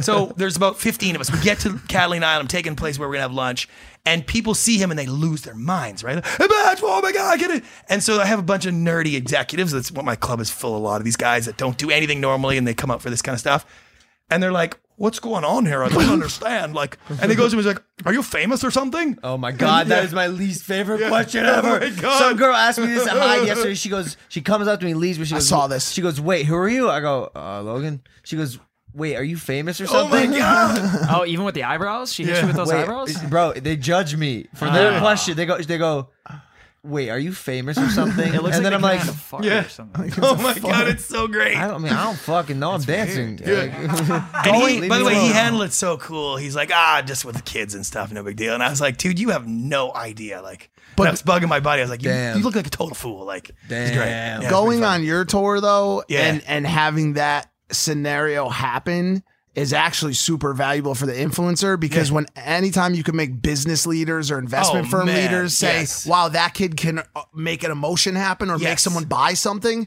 Doing, doing, doing. doing, the yeah. money starts like everybody wants to be Logan's friend. Yeah. Like, yo, how can we use this kid to and blow that up happens next quite a bit. Like, yeah, um, but but what's great is like I get to pick because it's not. I run it through my nonprofit, right? Right, so right, it's right. like the, the adventures don't cost very much. I get to pick who goes. So it's like I take twelve people here or five people there, or we go up. You know, that's awesome. Snowmobiling, and it's like I only do it because I just want to have fun. It was like. What would I have done if I was 24 years old and I had this kind of money? Like this Mm-hmm. is the kind of shit I would have done every day. I would have just gone. So I do th- like three adventures a month, and I'll Holy just pick shit. stuff and go. You know, and it's just like, but I Three a produce it. Yeah, I produce it like a TV show. Like I Yo, how are you? produce the How are you making money right now? currently, yeah. Just is it? Is it? Is it? He's it like, I've been passive asking him the income? same question. I want to hear this answer. Listen, there's a, there's a couple of pieces. One, I get paid real well to consult. Like when you your company wants me to come in, I, I charge a lot. Dude, of money. consulting money is Yeah. so good, Yeah. dude. If you And- ever find a way to find to dig a hole into the consulting world, it is mind blowing Yeah. how much money you can make off fucking consulting. and consulting. I get paid quite a bit to come speak at a convention or whatever. I Okay. get paid, so that works out pretty well. And like I don't want to seem like I'm trying to figure out how to say this without being a dick, but like it's hard to get out of the way of money. If you have skill and you have ability, and it's not part like it's you can't go very far without it whacking you in the face, right? Like Yeah. you ah. it- uh, I mean think about it like when you once you started making money it doesn't matter what happens you're still making money It's a and lit- you change what you do a little bit you change this little and it's like yeah I made a ton of money when I was doing TV and now I'm like I'm not even sure if I made it as much I don't make as much I did last year I do agree. now, I do agree. I think it's like a. I think it's formulaic. Like it's a code you could crack for sure. Well, it's, It's just like his- it's just like the people Well, who work all- hard and have skill and see opportunity and can deliver. Like you may not make the same amount of money that you did something else, but it's like it's it's there, right? And right now, it's just it's not a driver of what I do because again, I'm never getting to private jet money in my mind, so I'm fine with that. You're I'm selling yourself short. Nothing I do now is going to affect my sort of the money I have. Like it's you know I'm fine. So You- it's just like I'm more concerned with like what is joy? Like, how do I get joy? Because I, I, do, I donated 20 years of my life to make money and sacrifice joy. so it's Uh. like, what should, what are you thinking? I should put five more years in Yeah. and then go have fun? Uh. Eight years more? Like, how many more years before I actually say, okay, now I've, I've put in, now. I'm going to take it out. Like, Yeah. and I said this to my wife. I was like, listen, I'd rather spend all of our money over the next 25 years and then when I'm 70 years old, like have to find some job as a Walmart greeter. Like I'd rather do that Oh, than you'd put be in a great Walmart would- greeter. Oh, hell yeah. Yeah, you'd be lit. but I don't want to spend five more years grinding it out for money that I'm not even spending. Yeah, like, that what is sucks. the point? You that? you you may be wired though, like innately, given that what you do, in that you're so used to rejection, rejection, and innovation in, in pitching shows. Yeah. where like you you have to come up with something that works. Yeah. like or or you're when you were in the TV business, or like you fail. Or you fail. Yeah, So- I've been kicked so- in the nuts so, so- many times. so- I'm, I'm okay with it. So when you don't. If something isn't making money, or you want to find a new way to make money, i- i- you're wired in a way that like you can just do that Yeah. because you're used to um, going from A to B to C to D. Yeah. E. And then when I met and did the book, I was like, if I never make another penny, like if I never make any more money, like I'm okay. I, like if it never gets better than this, this is fine. I got real estate stuff. Like Yeah. it's, I'm not gonna go broke no matter what I do. Yeah. And you know that. And by the way, the the, the thing And I wanted to you say figure when it you, out. If Yeah. You just figure it out. If it's always on your brain, it's all you think of, then it consumes time. And it's like, I decided to take a year and see if I could live like that. Like, I don't care what I spend. I'm just going to do my thing and not think about it. And it was the greatest year of my oh, life. sure. I wrote the book. I went on all these adventures, had fun. It's like, okay, I'll try one more year like that. And if I get to the point where it's like, ooh, I think I need to go make some money, like it, it'll happen. It's fine. It's, it seems to be working well. I just want to have fun all the time. That's what I want to do mm-hmm. as much as I can. That- and we'll see if I get tired of that. I'll figure something Yeah, else that's out. a- that's that, a good life. That's a fun, good fun life. is that's the thing. Fun, Fun is is fun. Yeah. Well, I mean, and like, Oh, they've that's saying. it. Good absolutely is. good. There's no It's fucking fun. question. It's good. and, and by the way, like you've tra- you're trading that, right? Like right now in your world, like you have access to like funds. You could do anything you want. You're super physically fit. You don't have any anchors. Not that my kids are anchors, but anchors and like a wife and a kids. Like you could literally spend every single day trying to figure out how to cram more and more joy into your life. But you work and you work your ass off and you train for a fight and you dedicate months of that. Yeah. So it's like you are making trade offs every day and it's right in front of you. Like I've been, I did a tour of your place. Like this is a fun zone. And you spent how many hours today working, right? Like a lot. All the answer's all. All of them. So it's like I don't feel you're like this is making working, this though. trade. I know you. It but is. So, it so I was is. gonna I was gonna ask you. y- It's work, but I really do enjoy what I do. course. So it doesn't feel like I work. Can you imagine if it And- started to feel like you worked? I, I, I, I attempt to stay away from anything that makes me feel like that. It's kind of my rule. If I feel Right. it, sometimes I will put in like the work. Yes. But like even boxing training, I thoroughly enjoy it. Yeah. I really enjoy being regimented, even though it's, I'm mm-hmm. putting my body through hell. It's fun for me. So I, do you feel like that with the things when when you're consulting or work? Is it does that bring joy to you, or Yes. is it literally only a travel adventure? It does because it, it's different every time. It's new companies, but I, I do find sometimes like I'll take a gig and it's like I'm not I'm not winning anything here. I'm just helping these people say their crappy message a little bit better. And I've actually worked with companies where I'm working on their investor presentations and and their thing for a public company. I'm like. Shit, I'm gonna go home and short your stock. Like I'm trying to help you mm-hmm. tell a better story, but your story sucks. Your your company's not good, and your stock is gonna go down over the next six months. So like I'm gonna go short it when I get home, but they're paying me to help them, so I don't do any of that anymore because mm, that's You're like not work. eating on both sides. No. and and again, I don't know how to say this without sounding like a dick, but like it's hard. Like I like that uh, preface. uh, like a, a the softest way to say it is a big big deal for huge money is just as much work as a little tiny deal for a little bit of money. Hmm. And when hmm. you start realizing it's like, oh my god, like reading a copy for an ad of a company that's going to pay you almost nothing or a huge mega sponsor, hmm. same read, same stuff, same work. It's just like, okay, well, what if I only did big company stuff? Yeah, what if yeah. I worked with people that could bring me like big monster oh, stuff? Like, no to people. That's right. Yeah, and it's like, you know, so I got to learn to do that better because I just want to help people. And like when people email me and say like, "Can you help me with my pitch?" My instinct is like, "Yes." Oh God, you're gonna think I can be important to somebody again. Like that's the narcissist in me with mixed with this healthy like this unhealthy sort of insecurity that I have like causes me to like help people for free all the time because I want to be important and they can say nice things about me. So it's, it's a- I love that you're that it's self-aware. It's a it's a complex for sure. You're like I help people because it makes me feel fucking good. Yeah, not because I want to help those that's pretty well. That's that's pretty well the driver right there. That's what happens all the time. So it's kind of crazy. Have you, have you gotten good at and comfortable with saying no? Nope. Well, hey, that wasn't bad. Wow, um, Nope. No, I can't. I'm I'm miserable at, and that's why I don't like. That's why I don't run companies anymore because I was bad with employees. If you worked right for me, like right beside me, then yeah, you Sir. are cool. But anybody else was like, it was a disaster because I just can't. I can't displease people. Mm. Like, what if you don't like me? Like, it's a disaster. Like, so, and I just can't do things and saying no to people and like that just doesn't work for me. So I try to keep myself out of that situation as much as possible, and uh, it ain't easy. But it's just I, I'm I'd rather do things that I probably should have done, like charged more, or I probably shouldn't have done, and I still had fun, rather than go through the pain internally of saying no to somebody. But like again, I'm at a point where I can afford to to make mistakes and do that because it's Yeah. not ruining my career anymore. Yeah, I, I also have a problem with that. It's rough, right? Yeah, Like, I, I, I, I, that's why he's here. Yeah. I'm well, the- and having that uh, third person that you can always d- deflect to is is good.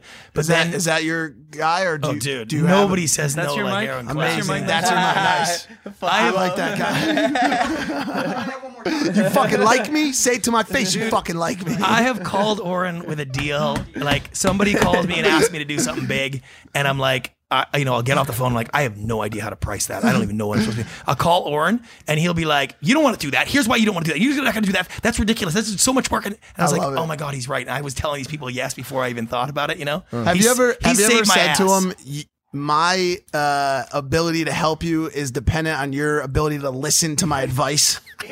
Yeah, here's what I said. I go, Brant, tell me who told you to say that. So seriously, give me their number. I'm gonna call them, tell them never to talk to you again. so wait, he's so what you're saying is he's me mixed with Dylan, basically, because that's what it seems like. he's me mixed with Yeah. Dylan. Yeah. A really excited no. Yeah. Yeah. Amazing. I love it. you know, and that's it's important to have mentors Oh, in that for space. sure. Now, what's what's hard for you is like, who mentors you on this stuff?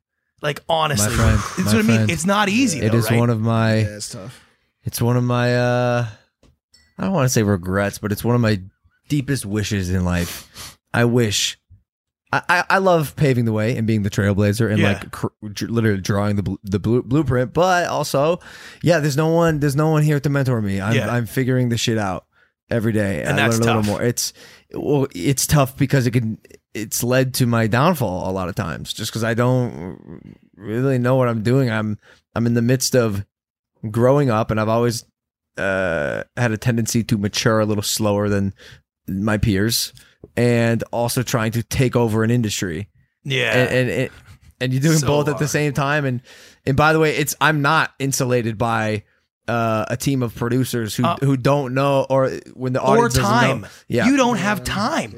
You put your shit out on there now and you get feedback right this moment. The decisions you make right now I was gonna- affect you. I was gonna ask which is this. so crazy. It's It- nuts. it- but, but it's all I know. And by the way, I love it because because bro, my attention span. You said the average is eight seconds. Mine's probably two to three seconds. I know. like legit. So I'm.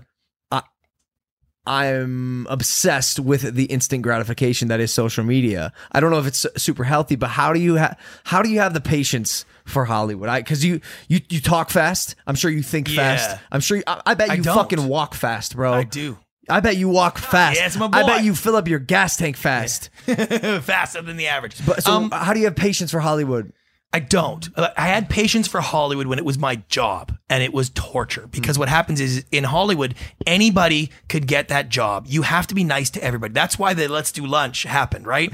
is because you have to, you don't know when that person's getting this job or that job or when they can do you a favor, when they can introduce you to somebody. And so you have to put up with stuff that you would never put up with happening in your real life. And that used to make me crazy mm-hmm. because it's just not the way I was brought up. It's not the way I understood relationships or life. And it's just like I had a network executive who ran a big, big, big network.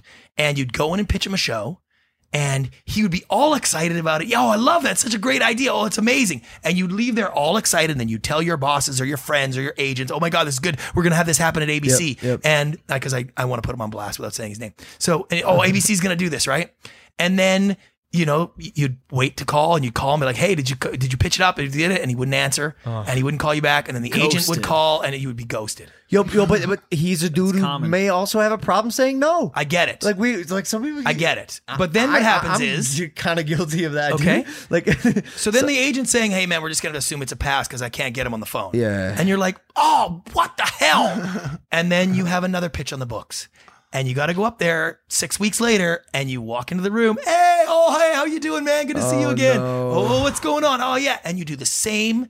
Damn routine again. Of course. And you go, and it's like, then you just pretend it doesn't happen, or you see him at a real screen party. Oh, hey, what's up, man? And then someone asks, oh yeah, we're buddies, and it's like, The, if uh, this was real life and you ghosted me, we'd be done. And do you not talk about it? Like you just skip that it happened, or You do you, of do you course ever you say, skip hey, that it okay, happens. because you need that relate. You need that relationship yeah. because, and what's crazy is in your in your messed up brain, you think that for some reason, if he kind of thinks you're still buddies, he's gonna buy a show from you that he wouldn't have bought normally, which is such trash. shit. Because I have friends who have been the presidents of networks, and they didn't buy shows from me. Right. They can't buy shows that aren't good, Good enough to make it. Yeah. There's 57 people that have to sign off, but for some reason we feel like, oh, I gotta kiss everybody's ass all the time, just in case that moment comes, so my pucker is ready. What if Yeah. you've kissed? What if you've kissed all fifty-seven asses? It's though? what you do.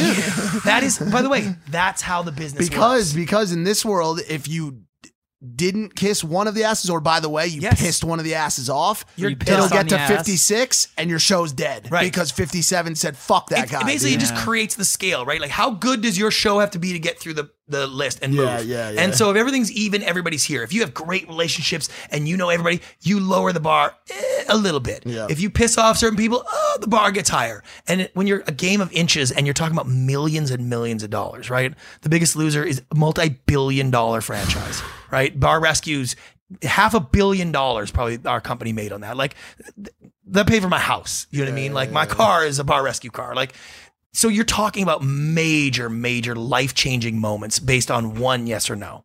And for me, when I started my own company, I had a big show at Sci Fi and we were about to go into production. We've been working on it for a year, getting ready to go. Everything was good. We were so excited. Get a call from a, one of my executive friends who just said, Hey, man, show's dead. We're killing it. Finance came in. They don't want doing big competition shows. Killed it right there, one phone call. So I went in my company, that's a $6 million piece of business, that show. I went from being $2 million over projections for the year. So, you know, the studio's all excited. Everybody's dancing in the streets, right? To 4 million under in September. Okay. Oh, the. There's no making that up by the end of the year. It doesn't exist. So instead of being the hero, it's like you instantly feel like the goat. And when I was running my own company completely on my own, I realized like every single phone call was like that. Like if the buyer at Oxygen or at NBC said, yes, we want to develop it. Oh, I'm happy. If they said no, we're passing, I'm like, oh, I'm sad. And then as you go through that, you're like, what am I doing this It's for? Like. It's exhausting. it's a- and, and I'm not s- even yeah. spending the money. Like I'm just putting it away like for when? Like years later when I'm too i- increpid to work, I'm going to need this extra. Like When what am like- I doing? when you're for? 322 yeah, years like, old? Why am I going through this, right? And it was just like I was like, forget it. I'm done with this. And so that was it. I just didn't want to give somebody else that kind of control over me. And it's probably like what you went through in your early days on YouTube, like one person would make a nasty comment on your video and it would like ruin your day. And it's like At first, It's hard to At deal with, right. yeah. And it's you like- got to get over it. you gotta get over it- Because to be honest with you, like, no, no. I always say people that comment negatively, Right. They're they're commenting negatively about themselves. Well, it has ima- nothing. to do, it has nothing to do with the content. They're trying Okay. to get a rise. They're trying to make up for the fact that they have a little dick. Like it's always let's- some fucking thing. Let's imagine you know? that every negative comment you got cut your revenue in half. and if you got enough negative comments, you got no money from that video. suck That'd be a problem. That'd be a pro- That'd that's be a by the way, that's TV. Every time you go out, you get a negative comment, no revenue. Get negative comment, no revenue. Keep going till you get one. And then you get one in the air, you're so excited. Oh, you didn't get season two. Sorry, no more revenue. So- oh, you hired all these people to produce the show. Guess what? Go fire them all because we're not doing season two. So digital technically democratized Yeah. the world. I Yeah. mean, at the end of the, that's the story. At the end of the day, you Yeah. know, it made it made it so there aren't these massive pitfalls unless you have a, a massive pitfall, That's of right. course. But for the most part, they're little, you know, bleeps, and you can get past things. And you can move on. Absolutely. Mm-hmm. What uh I'm I'm just curious. Did you have a show that you thought was phenomenal, a great idea and it did not get picked up?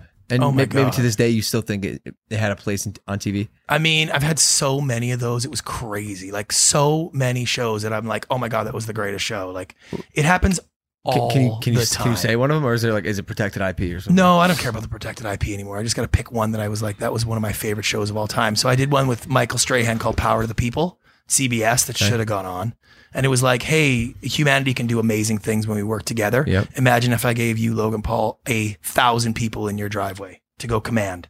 What could you build? What could you do? That's awesome. Yeah. You can That's fix it. You can fix the education system Yeah, with that many not people. on the air. Okay, Yeah. here's another one. You ready? Remote chef. Okay, you can't cook to save your life. I'm going to make you cook the hardest five star meal you've ever tried in your entire life. But don't worry, because Bobby Flay is in your ear and he's got your eyes. Oh, and he's talking you through cooking this amazing thing. That's right? cool too. I know. That went on air with family, with the mother in the ear. I know. Yeah. I know. I know it when He's when like, I know show. all I know about that all shit. went. Do you think some of this is shut down because of like other people's interests? No, it or- just it, things just don't work out. Sometimes they work, sometimes they don't. You know, like I family business shows. I've had literally hundreds of them like that, where you're like, oh my god, that was the greatest show ever. There's so many factors. I mean, we talk about Yeah. it here sitting on the podcast that like the, the network's just like, "No, I don't really like that idea. That's never the case. The network's overspent on this Okay. show, so now they can't afford that one. Or This the network. called. This is a pro one I did with Mark Cuban. It's called the White Room. Guess what? You, everybody learns things on YouTube now, right? That's how we learn things. I lock you in a box for 72 hours, Nice. giving you one thing to learn. You got locked in this box, and you spend all your time in this white room learning this thing. When you open the box, you're on stage. And you walk out live, and it's like, okay, can you juggle the chainsaw? Okay, you know. Oh my god, Holy That's cool too. And he's I like, know. he's like, and we tried the chainsaw juggling act, and, And it, it couldn't didn't get it- work out very well. couldn't well. get it sold. Producer's that's head a was great cut off. idea. I know. By the Yo. way, this is how it started. See, when I was at Lux Hotel, I was doing this, and everybody's like, "Oh my god, that's a smart idea." See how much smarter I feel now? That's that's the business. I could steal these from my YouTube channel. You can have all of them. You can have all of them. Yo, Why don't you give how about a little- can you give us How a about a little book of all restaurant that you've never heard of before that is about to go under decides to create their signature dish? You know, like there's the Pink's hot dog. What if we created the craziest idea in your restaurant? It's the slow cooked beef that takes nine days to cook. Like, We- just give it a shot Yeah, before we- you close the doors. yeah, like here we're gonna, we're gonna build a 30 foot slow cooker and we're gonna put the meat on one side. It takes nine days, and customers come in and they mark their meat nine days ahead of time to get their reservation. Right? So at these restaurants, they be, you create their signature dish, right? And you create these cool over the top dishes that they sell, and that's what. They did you ever come for. up with a second one, or was it just the nine day brisket? Uh, well, we had like the you do like the world's biggest burger and stuff like that, Nice. where you have a you everybody comes with a measuring stick and let's like you decide where you want. Like we come up with all these outrageous dishes where people were like, okay, great, it's the longest string of spaghetti. They make one string, twenty six longs, and they make it into one. You ever And- you ever and- use any extracurriculars to get to those ideas? You know, do a little ayahuasca and go out in the middle of the fucking desert. and I come mean, up I with- know that has been a popular sort of talk about how we do these like executive retreats and stuff like yeah, that to try to come up with stuff, which is kind of pretty funny, but. It's like no like rituals it's a or anything like just like No, some it's a for, it's a to get into formula. the- no, get in the group, what no? what worked on somebody else's channel? Let's do a version of that. Why don't we change this channel? How do we do this to this? Yeah. You know, I did one with McG. Are you ready? You've seen Amazing Race? Yeah. A bunch of morons trying to happily uh, make their way across these simple things with puzzles like, oh, how do I assemble this IKEA thing? What if we did Amazing Race for the smartest people in the world? Engineers, MIT people that come together that's and they have to build their way across. So I mean, every, you know what they I mean? say every piece of art is. Hey, you know, hey, you know, we tried out for that. Me and Jake, Amazing Race. and they didn't like, do it? Uh, we did not do it uh, because it was like a it was like an influencer season, Oh, got it. Yeah. and we were like, eh, we don't really want to. And the, and, the, and by the way, we we spent the three days at the facility Hmm. Yeah. filling out the papers, doing the four hour tests, Yeah. sleeping overnight, and we're like, we finally sat down with the execs, and we told them this beforehand. We told them that if there was going to be any other social media stars, we were not interested, and we just repeated ourselves in the meeting. And the- Yeah. the, one guy piped up, he's like, "So you're saying if there's any other influencers, you're not going to do it?" And I looked at Jake, I was like, That's what we told you. "No, we I thought we made that clear." He's like, "Well, then I don't think this is going to work." I was like, "Oh, you just wasted." Three days of my Yeah. time. I hope your season sucks. And guess what? It fucking did. Who was on it? well, the difference You know who is was on it? Uh, Cole LaBrant, the Ah, Jesus yeah, loving yeah, firefighter. Yeah, yeah, yeah, yeah. Well, because that casting you in that moment made you bigger than the show, right? And then so that show would benefit from you more than you would have benefited from the show. Oh yeah, bro. And if they would have done it, you just cast it in a normal sense, like in a normal season, then it would have benefited you more than the show would have benefited, right? Because you would have got the you Yep. would have got the upswing from being on the Amazing Yeah. Race as a normal contestant. Yeah. So they positioned it wrong. I can't I can't believe the amount of uh um preparation and uh, research that goes into finding the contestants and Yeah, well, your you talent and spend two million dollars an episode, you can afford to do that kind of stuff. that is insane. Yeah. Yeah. Oh That yeah. I mean, it happens. That's what we do. You know. Wedding was the greatest example of traditional versus digital. Oh my Now God. like Oh my god, Jake's wedding was crazy because because MTV MTV MTV was like scattered around Yeah. this house, like trying to keep up with Jake, Tana, the manager. It's- Yeah. It was nuts. By Uh, the way, was and a that's, disaster. that's TV and movie, like scripted TVs up here, and then movies are another layer of ridiculousness of how many people. Mm. I remember when um, Nathan for you came to film with me. Oh my god, and yeah, and so I was on the show and we did a whole thing, and he and he said something to me like, "Yeah, well, I'm a reality show too," and I laughed. I was like, "You got 46 people in my conference room, like you are not a reality Yeah, show, dude. yeah. Like, whatever, man." Yeah. So it was pretty. It was. A, cra- it's been crazy. Um, I'm hungover. I- th- so you just think you'll love his first notes that he got from the network on Bar Rescue. those will help us with the Oh hangover. You think? God. Wait, say it again. Say it again. You'll love to hear the first. Oh my god, that's good. On Bar Rescue. That's the a good first notes you got on Bar Rescue. On Bar Rescue. So like, like, wait, you had shot the pilot? Or, Yeah. or- So, so what happened was, and, and the reason why this is so relevant because I do tell the story now is because when I got the notes for the book, because I never like I don't even read books, right? So like, why are you paying me six figures to write a book? Like it's just the craziest Okay, thing, right? So I'm like, oh my god, I'm so nervous, right? So it's like I write. It takes me forever to do the two chapters, and in a book thing, you got to send them two chapters first after you start writing, and then they say like, "Oh, we like your direction. Oh, we'd like to you consider this. Let's bring you somebody else to talk to, or whatever it is, right?" And so you're nervous about what happens. So they, the guy calls me back, my editor. He says, Hey, listen, we scammed through it. It looks like you're in the right uh, space. I'll send you some detailed notes later. But for now, just keep going in the same trajectory. Off you go. And do these notes like after you're done the rest of the book. Just keep going. Okay, good. I'm so excited. Off we go. Then he emails me like four days later. Hey, uh, I got this, some notes for your first chapter um, you know, just don't worry about them for now. Just keep going. So I'm like, okay. And then he emails me like 10 minutes later and he goes, oh, hey, by the way, I just don't want you to think that when you read the notes that we aren't happy. Like we are happy with how it's going. Like I just don't know if I conveyed that really in my notes. okay.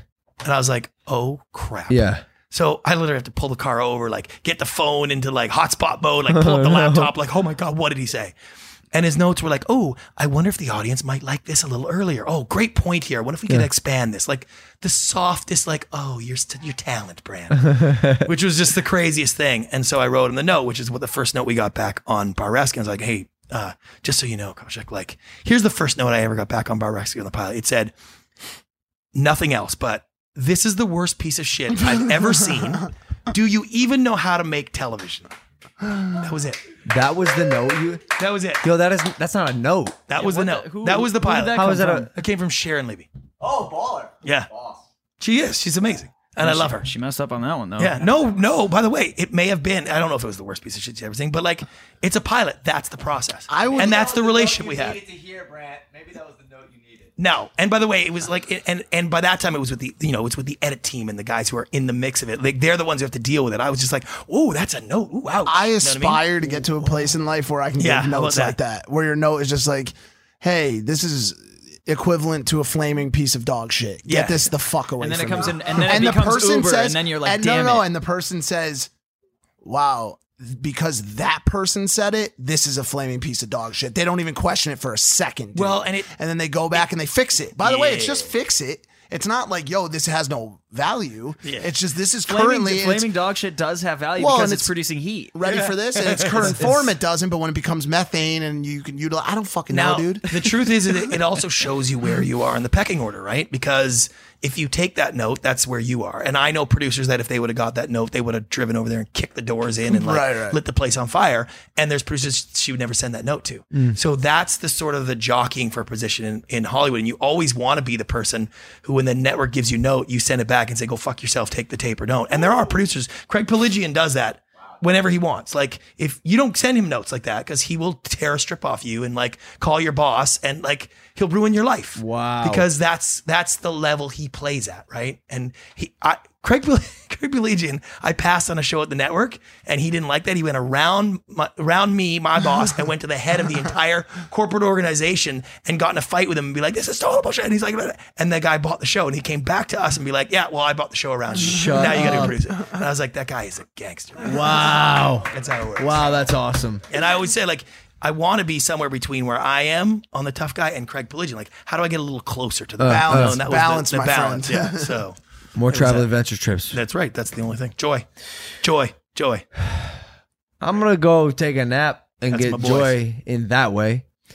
Yo, Brant, thanks for coming on, bro. Listen, man, this is a very, very, very big honor for me. I've Yeah. been a big fan of you guys for a year. Appreciate you. I've watched your guys' career from the beginning because I watched talent. So I saw right at the Uh, very uh. beginning, I saw you and your bro, and I was just like, these guys are super interesting. And I've seen every iteration that you guys have gone through, and it's just like Crazy. I know and I appreciate everything you guys have done and how you've done it. It's super impressive. Crazy, crazy, bro. Where can they find you on uh, social media? I am at Brant Pinvidic, and you can get more about the book at Three Minute Rule. Let's go.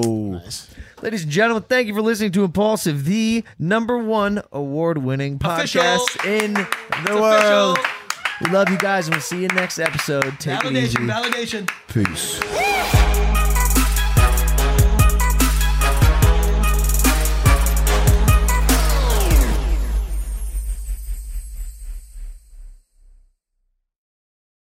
Lucky Land Casino asking people what's the weirdest place you've gotten lucky? Lucky? In line at the deli, I guess? Aha, in my dentist's office.